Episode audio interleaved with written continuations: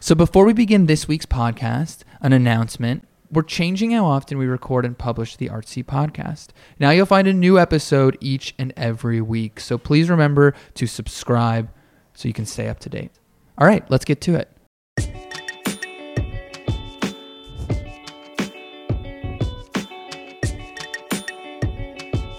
Hello and welcome to the Artsy Podcast, where three of our editors take you around the art world. I'm your host, Isaac Kaplan, joined by Deputy Editor Alex Forbes. Hey, Isaac. Hey, Alex. And Senior Editor Tess Thackara. Hey, Isaac. Remember when back in the early days of the podcast, I just couldn't pronounce your name right? Now look how far we've come. No, you're doing quite well. feel like feels big. Today we're going to be talking a little bit about art history, specifically how art history is taught in schools or increasingly is not taught in schools, and also what impact that could have on the profession and discipline um, 20 years from now, but also today. So, Isaac, you wrote a story recently about the UK's decision to stop offering art history as an A level at the beginning of 2018. Um, tell us a little bit about what the debate is here, what the decision uh, was based around. Yes. So, um, just for those listeners who aren't aware, uh, an A level is basically equivalent to an AP exam, sort of art history course taught at the high school level. And recently, uh, earlier this month, um, the last exam board in England and all of Britain to offer the art history exam said that they would cease to do so in 2018. And this predictably caused a firestorm within the art history community, which, though small, tends to be very vocal um, and command a lot of attention in the pages of, you know, The Guardian and elsewhere.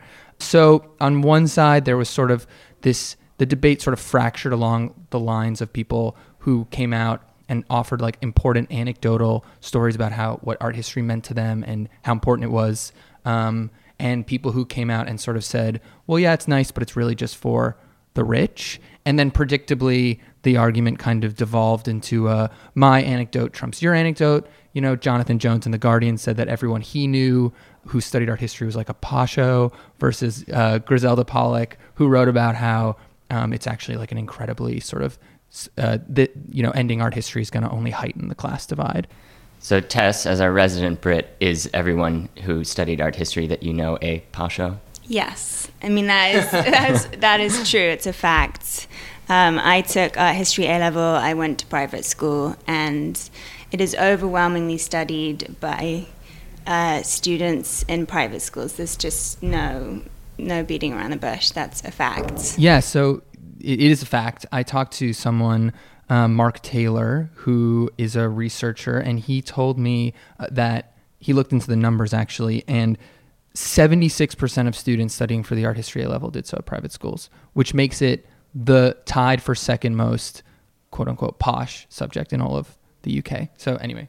Yeah, however, I think it's important to note that the subject is not existentially posh mm-hmm. um, and that it has enormous value however you look at it. You're learning re- research skills, you're learning um, the skills to become a historian, you're learning about the entire history of humanity essentially through the lens of our cultural artifacts. So, um, yes, it is overwhelmingly elite, but we need to deal with that rather than just scrapping the subject altogether. Well, and do you think that that's to some extent kind of a question of access. I mean, I think where you grew up, and even you know, I grew up in Atlanta, and we had access to the the High Museum, but there wasn't even really incredible um, art institutions there. So even from a geographical perspective, presumably, if you don't have access to art museums that have phenomenal collections that kind of trace out art history at an early age, when you turn 15, 16, it might not be something that you are uh, immediately if you're especially in England where you're picking you know three subjects to study uh, it might not be something that you're kind of immediately drawn to. Yeah I mean I think that you kind of hit on a range of problems. One of them I think is that there is sort of some of them are narrative and some of them are kind of factual and tangible. So the narrative problems are that art history is like a useless degree. That's a problem that needs to be corrected with with sort of just showing people that that's not true. Um, the other the other thing is and you know we can talk about how the American AP College Board reacted to this, but I, I fundamentally do believe that even if people don't necessarily have access to museums, there there a lot of people are inclined towards art and creativity if the curriculum speaks to the art and creativity and reflects the lives that they've lived and that people who maybe haven't had privilege um, can can relate to and experience. So I think that part of part of what needs to happen is, uh, you know, obviously there should be more museums everywhere, but um, if we're ta- limiting ourselves just to a discussion about the exam itself, uh, there needs to be an emphasis on creating a curriculum that speaks to a lot of people and then offering it in state and public schools. Both of those things need to Can happen. I jump in because I have a Yeah. few points? So, um, first of all, I just want to note that there are measures underway um, to make museums more accessible, to bring museum collections to places outside of urban centres. For example, the Tate in London has a project called the Tate Rooms, which is taking their collection all over the country. There are also access measures underway to bring art history as a subject to state schools. So the Open University in the UK is making classes accessible online. They're providing videos and other materials to schools. Um, so I would argue that these initiatives should be supported and have the chance to succeed rather than just scrapping the whole subject. One other point is that even if you don't have access to art in order to engender an interest in our cultural artifacts, you are now inundated with so much visual culture, and it's, I think, really important to understand the power of images and how they can act on you and manipulate you, especially now in our sort of image saturated age. So I guess I mean I think that's that's where you start to get to kind of why why do you care if you aren't a 15 year old in England or, or the parent of a of a 15 year old in England. Um, I mean, how can we kind of relate to this sitting in the U.S. in New York this morning?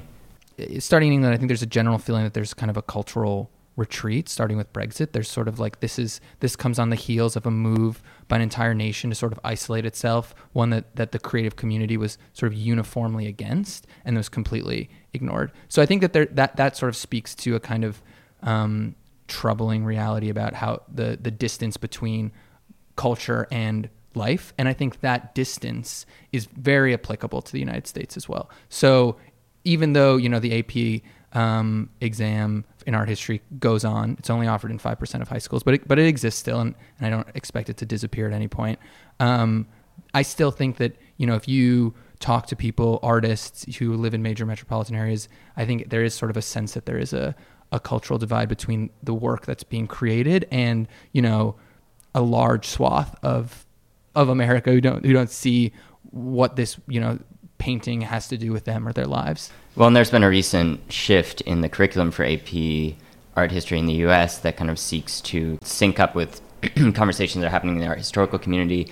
Um, Tess, you've written extensively about this widening of the canon, and how do you think that you know reassessing what's being taught in art history today um, to include work by communities of color and from um, other regions and, and nationalities um, can kind of affect the, the study of art history going forward and, and who that's for. Yeah, so art history is rooted in a Eurocentric point of view. That is, you know, um, overwhelmingly the case. It's how I studied art history. I studied uh, the history of the ancient Greeks, the Renaissance in Italy.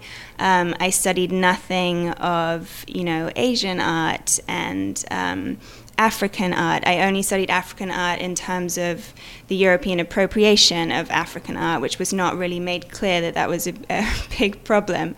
um, so, you know, and I still to this day, I mean, I'm doing my MA in art history right now, and there is no, in America, there is no Af- course in African American art, which is pretty staggering.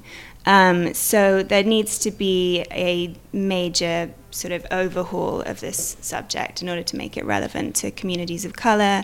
One of the things I thought was particularly interesting about the way in which they're kind of rejiggering the subject is that they're asking for people to write about, or at least as I understand it, write about how they personally relate to the works that they're being taught, which on the one hand I think, you know, kind of plays into our millennial conceptions about you know how do you relate everything to your your own personal identity. Um, but I wonder what you guys think about you know as having both taken art history classes. I'll admit that I am am the one among us that was not uh, an art historian at any point in my uh, schooling.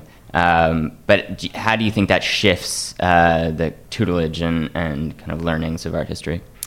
Yeah, so I think, you know, museums have sort of got this memo that people learn through experience more than um, pedagogy. And, you know, already I, I, keep mentioning the Tate, but they launched their um, extension earlier this year and and the whole new Switch House space is free to the public. There are lots of spaces for people to interact, to um, sort of have a more social engagement with art, to have spaces to talk about it. Um, and I think that there are lessons to be learned there for teachers of art history.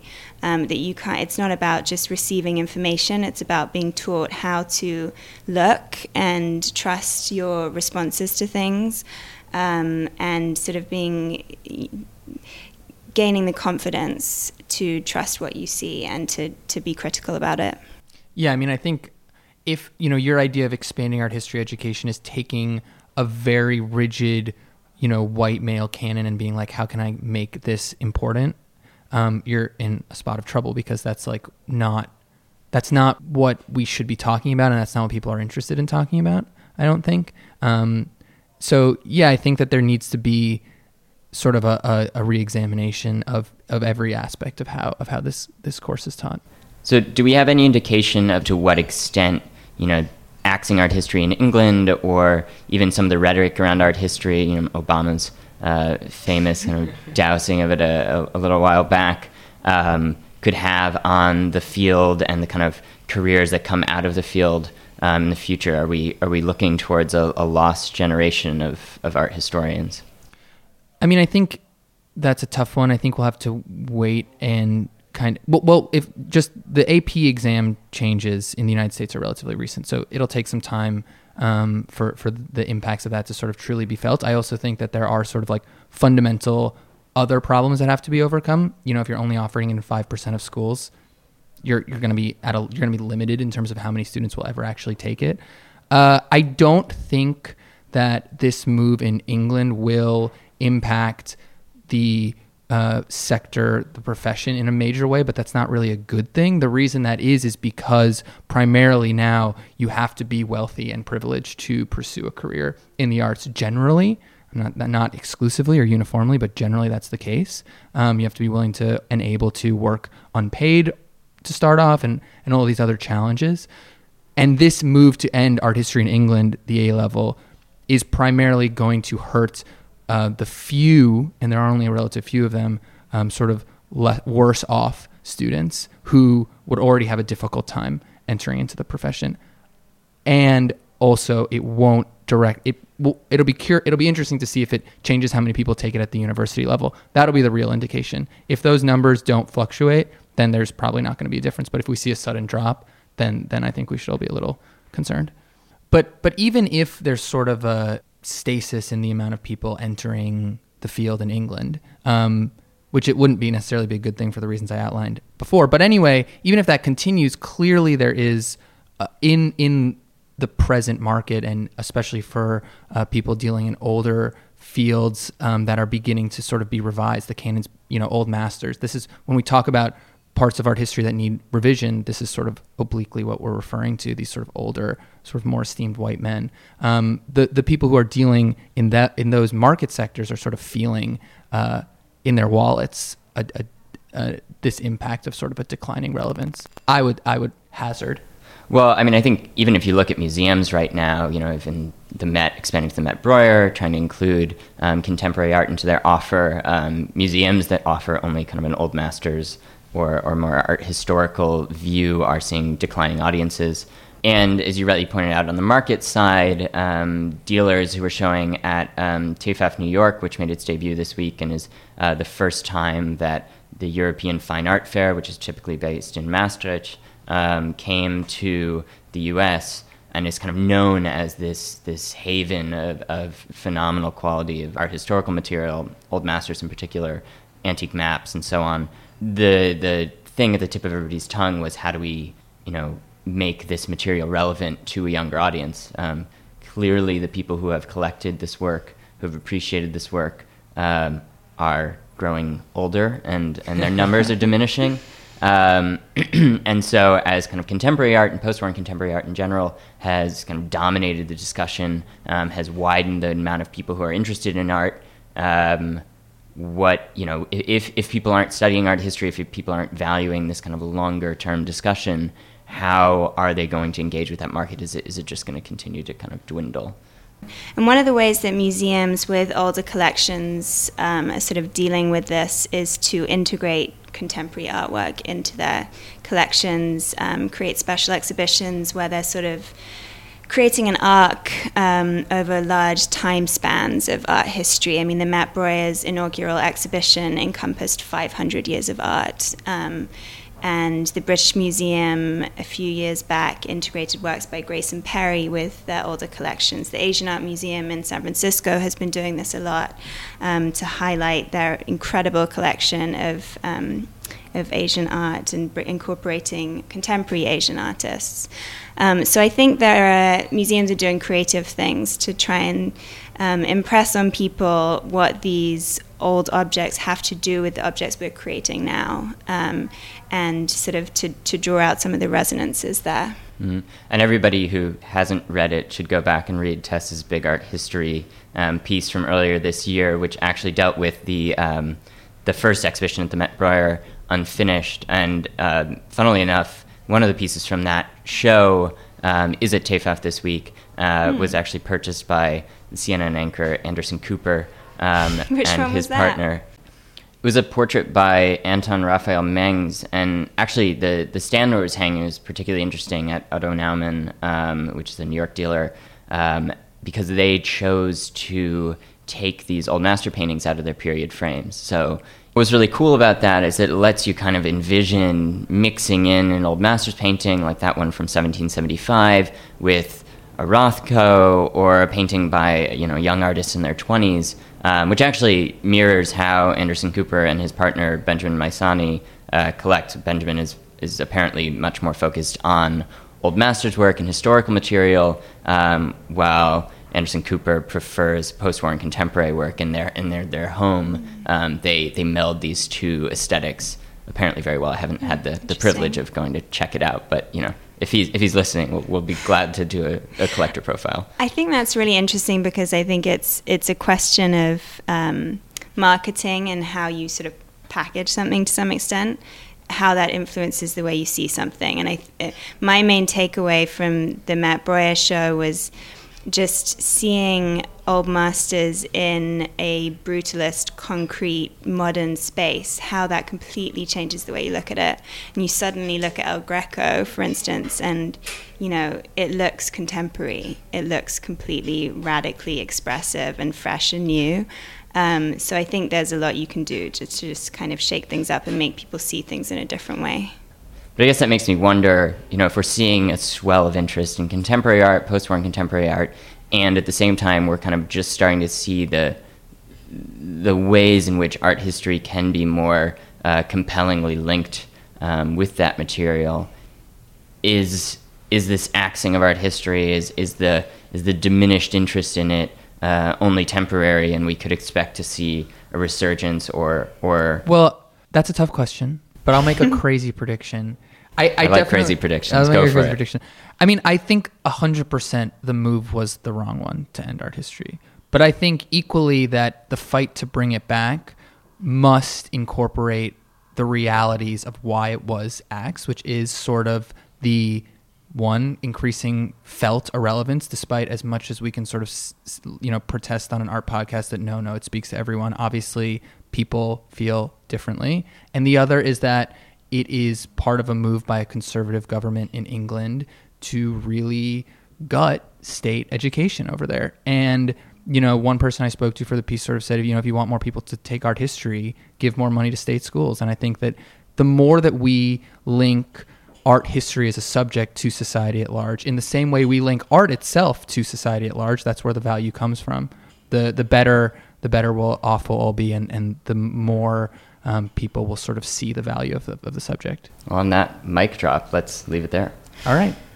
So, white wine, where will we be drinking it in the art world this week? Tess, why don't you start us off here? So I'm going to be going to a show of work by Beverly Buchanan at the Brooklyn Museum. She's an African American artist. She passed away last year and she's completely overlooked. This is her first really comprehensive survey. Um, and I haven't seen the work yet, but it looks incredible. She created earthworks in the South, these beautiful little shacks um, that sort of meditate on home and place and identity. Um, and it, it looks pretty great. So I'm excited. Alex? Um, in in other until recently overlooked artist news, I'm going to be going to uh, Carmen Herrera's show at the Whitney Museum. Um, Lines of Sight is, is the title, uh, and Carmen Herrera is an amazing artist who's um, really been surfaced over the past few years uh, with the help of her gallery Lisson, among others. It's her first exhibition or museum exhibition, I should say, in New York in over two decades, and I think it's going to be really interesting to see to what extent they're kind of able to recontextualize her work. Um, she's she's into her hundreds now, um, and has certainly not had the place um, in our historical canon that her her male peers in geometric abstraction have. So very very interested to see to what extent the Whitney is is able to pull that off and and kind of rewrite the canon as as so many museums right now are trying to do. I've seen the Carmen Herrera show and it is awesome. I've also seen the Kerry James Marshall show, which is opening up at the Met Breuer. So excited to see that. So good. I saw it when it was in Chicago. Um, so I guess this is technically a cheating white wine in that I've already seen it. But I, I think I'm going to go again. Um, it's a it's an incredible an incredible exhibition of, of a of an artist who makes intervening in the canon uh, very tangibly a subject of, of his of his practice and kind of adding some nuance to it. Anyone who studied art history, I think, will really enjoy it because he appropriates a lot of tropes um, and and sort of recreates um, famous works from from the past. What about for those of us who didn't? You'll still enjoy it. I mean, I think it's a gateway into art history in a lot of ways because they're they're compelling in and of themselves, and you're like, why is that like, you know, thing stretched out across the ground? It's like, oh, it's making fun of the memento mori. In, in you know this They're way. contemporary figures, though, right? I mean, they're telling stories about Yeah. contemporary people. Oh, yeah, so absolutely. It's very relevant. All right, well, that's all we have time for today. Thanks to our guests, Tess and Alex, for coming on. And see you guys next time.